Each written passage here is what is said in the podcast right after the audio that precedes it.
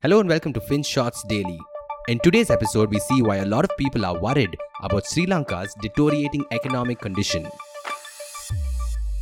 Sri Lanka's problem seems to stem from the fact that the country is quickly running out of foreign exchange reserves, things like gold, dollars, and other dollar like assets. And while this prognosis may seem accurate at first, it's simply a symptom of a problem that runs much deeper. So let's take it from the top, shall we? Sri Lanka is what you call a frontier economy, an economy that's neither underdeveloped nor big enough to be branded an emerging economy. It's somewhere in between. And countries like these are usually dependent on a few specialized sectors. It's where they make most of their money. And in Sri Lanka's case, they seem to be highly dependent on tourism, tea, and a few other agricultural products. Tourism, in fact, contributes more than 10% to its GDP. So when the pandemic made landfall, it was inevitable that the country would have to deal with a lot of problems. Sri Lanka's tourism industry took a beating and the economy nosedived, shrinking by 3.6% in 2020.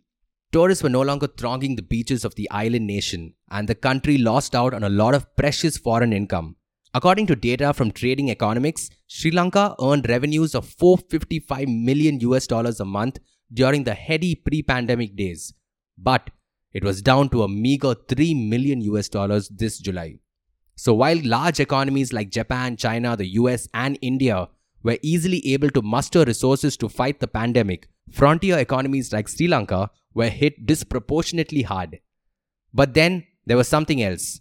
As the country was reeling from an economic crisis, its government decided to go 100% organic. And in a bid to fully realize this vision, they banned fertilizers. Yes, like all chemical fertilizers.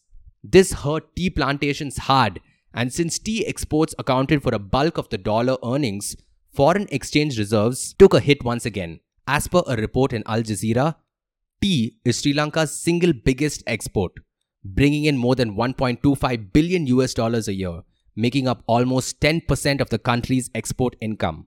And the ill thought out crusade not only cost tea plantations and farmers dearly, but also related services and financial sectors that fed off from tea exports.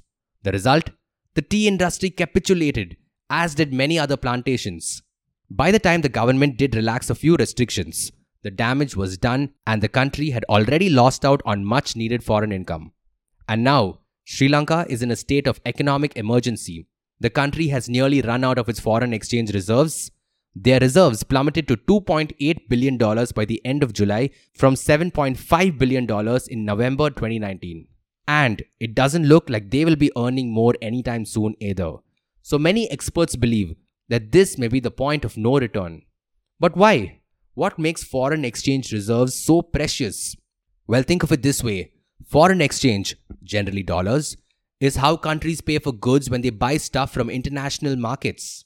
So if Sri Lanka wants to buy fuel or meat, they'll have to pay for it with reserves they've earned.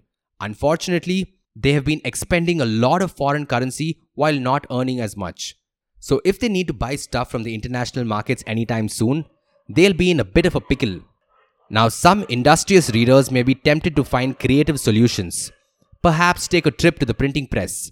That is to say, if Sri Lanka can print a lot of local currency and exchange it for dollar dominated assets, that would solve a lot of their problems. Unfortunately, this approach is also ill conceived because, all things being equal, the local currency will eventually make its way into the economy and wreak havoc. There will be a lot of money floating around without much value, and this is a surefire way of walking to an inflationary or a hyperinflationary environment where paper currency practically turns worthless. But Sri Lanka's troubles don't end there. The country in the past has relied heavily on foreign loans to pursue developmental and infrastructure activities. And many of these loans will be due anytime soon. In July alone, Sri Lanka repaid $1 billion worth of debt, depleting its reserves even further. And at the end of it all, they were left with just enough resources to cover two months' worth of imports. Also, with another $1.5 billion worth of foreign bond payments due in January and July of next year. The country needs a miracle to walk out of this crisis unscathed. So, yes, Sri Lanka has to deal with a dangerous cocktail of economic mismanagement, pandemic woes, and crippling debt obligations all at once. And in all honesty, Nobody knows how the country will deal with all of this without some outside help. Thank you for listening to today's episode. And if you want to share your feedback or suggestions, do drop us an email to hi at the rate finshots.in. Until next time.